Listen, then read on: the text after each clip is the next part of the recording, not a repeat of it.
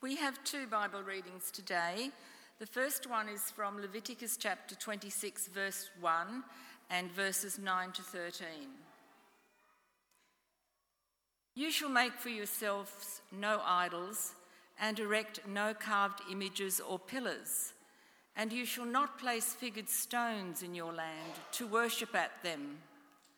For I am the Lord your God. I will look with favour upon you and make you fruitful and multiply you, and I will maintain my covenant with you. You shall eat old grain long stored, and you shall have to clear out the old to make way for the new. I will place my dwelling in your midst, and I shall not abhor you. And I will walk among you, and will be your God, and you shall be my people. I am the Lord your God who brought you out of the land of Egypt to be their slaves no more. I have broken the bars of your yoke and made you walk erect. The second reading is from 2 Corinthians 6, verse 14 to 7, verse 1. Do not be mismatched with unbelievers. For what partnership is there between righteousness and lawlessness? Or what fellowship is there between light and darkness? What agreement does Christ have with Belial? Or what does a believer share with an unbeliever? What agreement has the temple of God with idols? For we are the temple of the living God. As God said, I will live in them and walk among them and I will be their God, and they shall be my people. Therefore, come out from among them and be separate from them, says the Lord, and touch nothing unclean. Then I will welcome you, and I will be your father, and you shall be my sons and daughters, says the Lord Almighty. Since we have these promises, beloved, let us cleanse ourselves from every defilement of body and of spirit making holiness perfect in the fear of the Lord. This is the word of the Lord.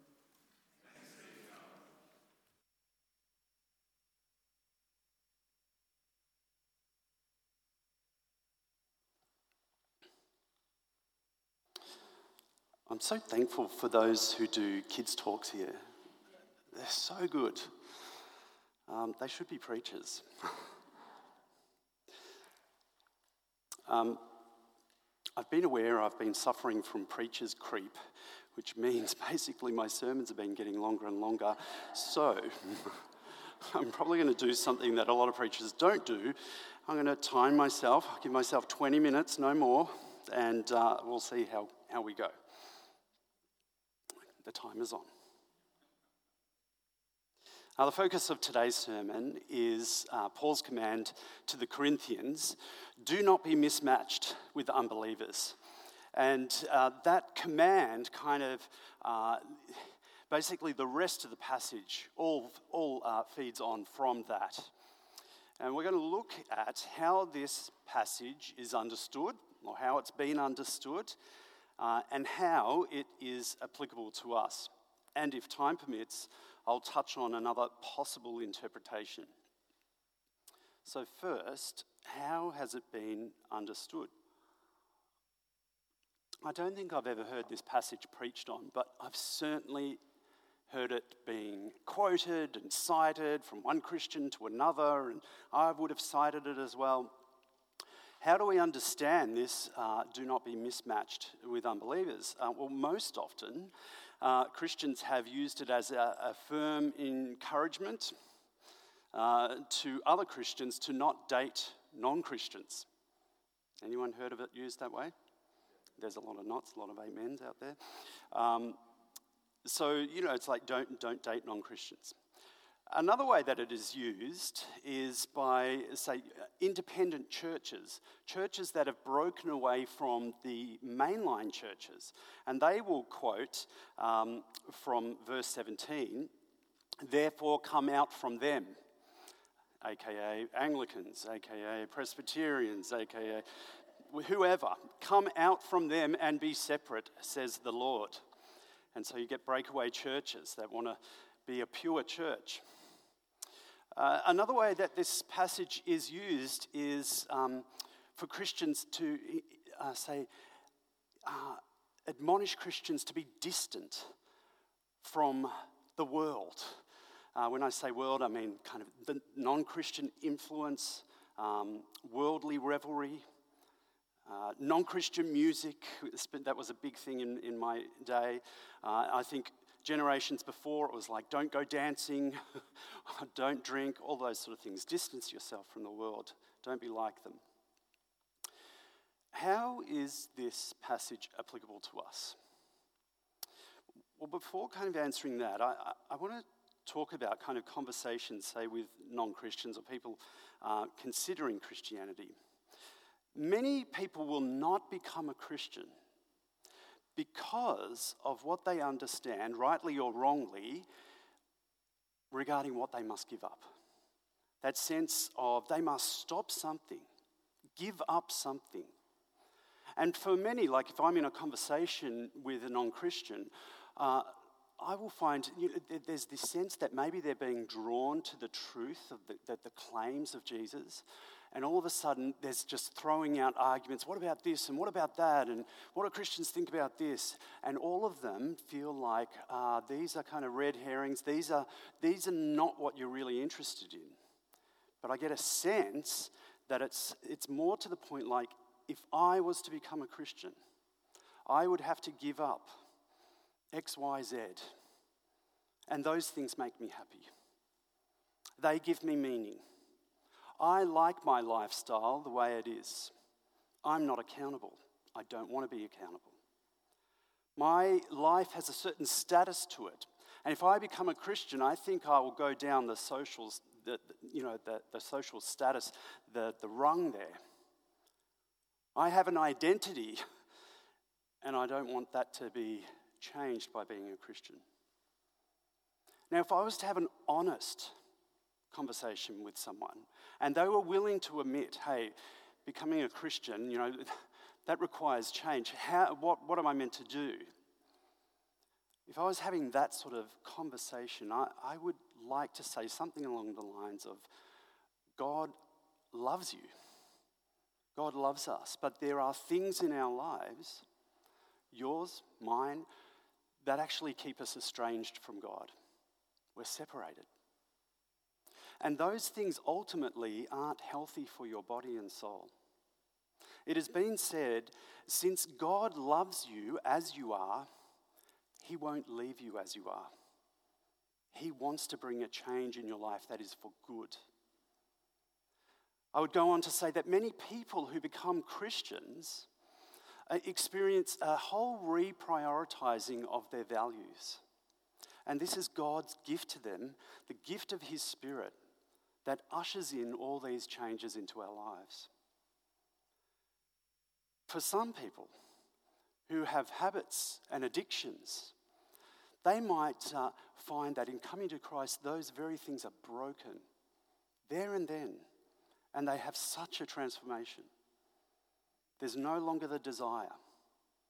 And for many people, they will experience love and joy and a, a sense of soul well being. These are great things. And yet, there is a cost to following Christ. You're right. It costs our lives to be a follower of Jesus. You have lived for yourself, and to become a Christian you surrender that autonomy and you confess Jesus as Lord. What's that mean? He's your Lord, He's in charge. You live for Him. So, you see, what I would like to point out if I'm having that conversation is that yes, God is at work in Christians, transforming them, giving them uh, new values, bringing them into the, the likeness of Jesus Christ, His Son. And yet, the Christian is still a person, they still have desires, they, um, and sometimes those desires can be contrary to God's will, often, and contrary to Jesus Christ. So there's these kind of two natures within a, within a Christian, two desires. And Paul speaks about this in, of course, Romans 8. And the difficulty for Christians is trying to discern between these desires. You know, what, what is of God and what is of me? What is my old nature? And that can be quite difficult. It doesn't sound like it would be, but it, it can be. Um, just yesterday, I was speaking with Karen, uh, Karen over here, who was um, telling me excitedly about a Hindu who has become a Christian at Monash. And um, great change in this man's life. He's really excited about his newfound faith. But then he's kind of hit some dilemmas already. Going home to his family, all of a sudden he's got these questions about well, what can I eat? Oh, can, I, can I continue doing this, that, and the other? Uh, this food has probably been sacrificed or offered up to um, Hindu deities. Can I eat this? And it wasn't clear to him what's right, what's wrong. He's trying to, to uh, work it out.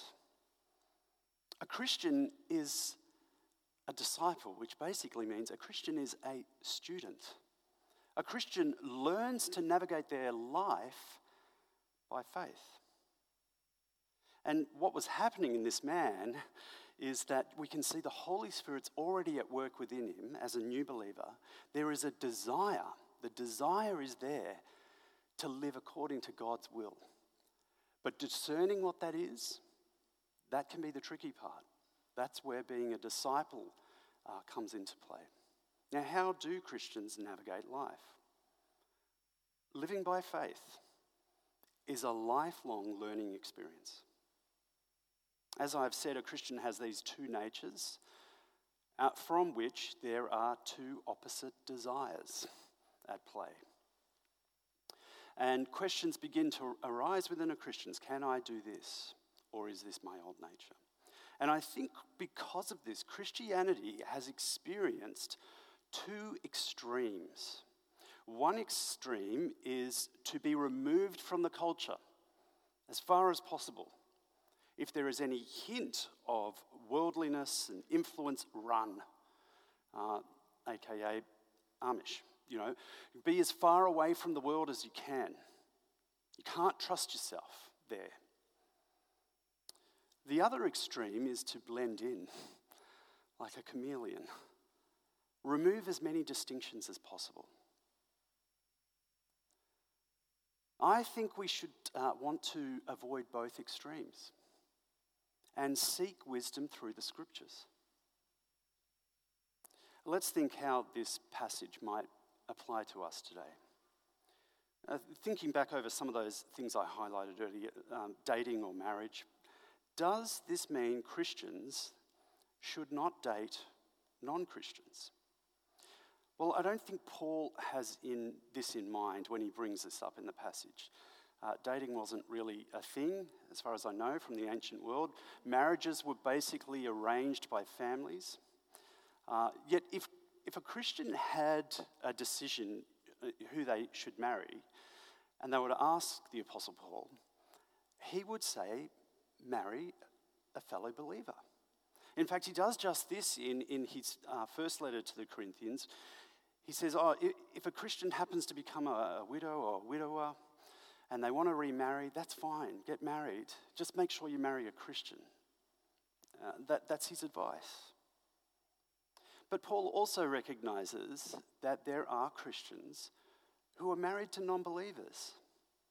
And in this instance, what he says, you know, because maybe some of these Christians ask the question, should I continue being married? You know, and he would say, is your um, unbelieving wife or, or husband happy to stay with you?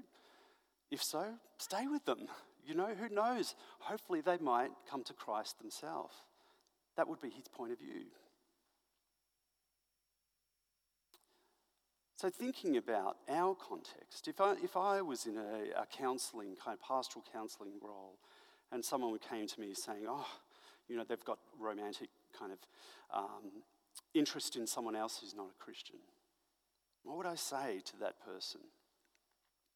And, and this does happen. You know, people do get, in, Christians are interested in people that aren't Christians.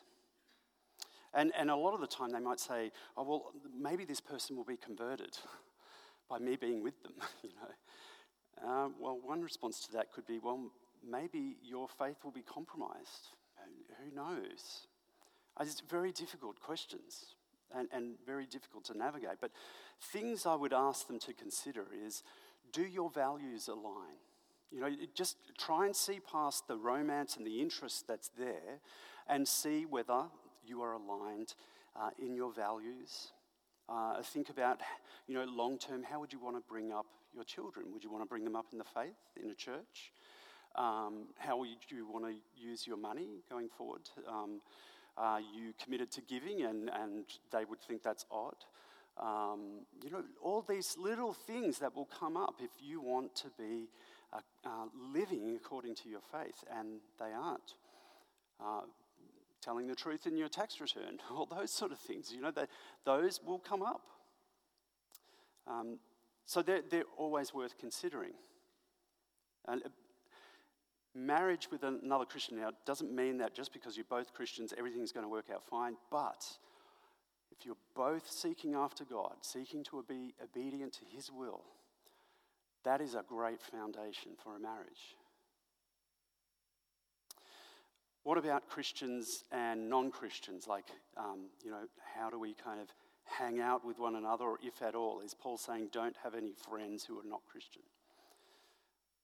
Uh, well, Paul deals with this very que- question in his first letter to the Corinthians. In fact, he brings up something where he had, must have formally said to them, uh, Don't associate with anyone who's sexually immoral. And the Corinthians, being in Corinth, probably thought, Well, that doesn't leave many people. And um, and then he clarifies in his last letter, he goes, Actually, I'm not, I'm not talking about the immoral people who aren't Christians, because then you just have to leave the world, you know. And um, he says, I'm talking about those people who are a brother or sister in Christ. You know, they're, they're Christians, but they're living an immoral life. Don't associate with them, you know, withdraw from them, is what he's saying. So, okay, Paul, how do we understand what you're saying in your first letter? with what you're saying in this letter. Don't be mismatched with unbelievers and all those rhetorical questions, especially where he says, What does a believer share with an unbeliever? Christians are going to rub shoulders with non Christians. Our Christians are to do good in the world, to do things that emulate the love of God toward others, to share that. And Paul would be the first one to throw himself in there among non Christians, to rub shoulders with them, to be an influence for Christ. In fact, uh, in the first letter to the Corinthians, he says, To those outside the law, talking about non Jews, Gentiles, um, I became like one outside the law, so that I might win those outside the law. So he's saying, I'm Jewish, but I'm going to appear not Jewish in order to appeal to the Gentiles that I'm ministering to. And he qualifies it with this though I am not free from the law, from God's law, but am under Christ's law. So there's this kind of line that Christians have under Christ's law. There are things that are no go zones that we should be abstaining from when we're with non Christians. Um, Peter writes something very similar when he writes to Christians throughout Asia. These were Gentiles who had, who had become Christians. And, and uh, he says to them, You know, you have learnt from Christ to live for God's will rather than your own desires. He acknowledges that. Big tick, you guys are doing really well.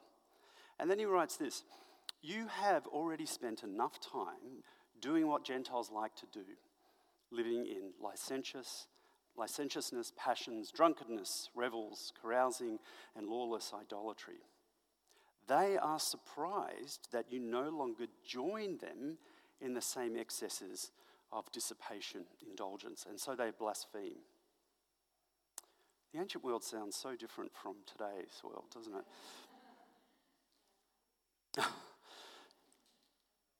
I, I, like the bit where he says, You no longer join them. So, in other words, they're, they're like their friendship group, but there are certain things that Christians will say, yeah, Hey guys, I'm out of this. You know, sorry, I'm, I'm not going to do this. What might this look like in today's? Uh, well, imagine a young man or becomes a Christian and they're uh, with all their mates invited to a bucks party, and it's going to be a really big party.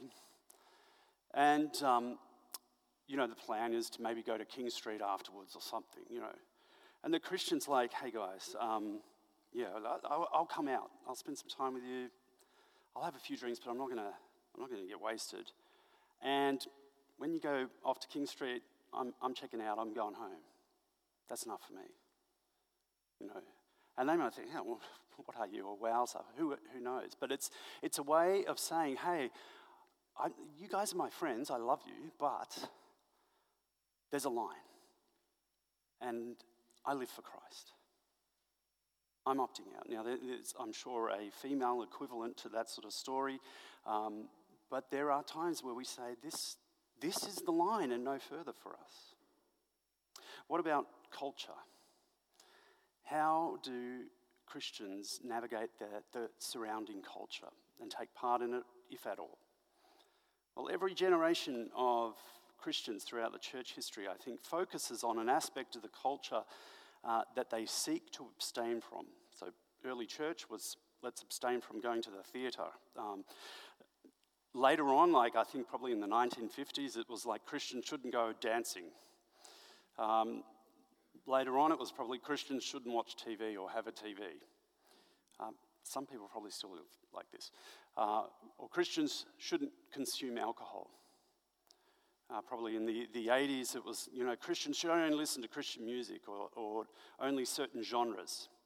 And definitely rock and roll is not part of that. Um, these are all issues of former times. And I think some Christians can remove themselves so much from the culture that they actually lose the ability to understand, to assess their culture, to be winsome, to be able to reach out, to be able to say, here's a point of contact with Christ and the culture. I love the way Paul is able to reach the culture and understands it. Uh, it's often brought up that when he um, preaches in Athens, He's preaching to Greeks, he's preaching to uh, philosophers, Epicurean, Stoic. And what does he quote?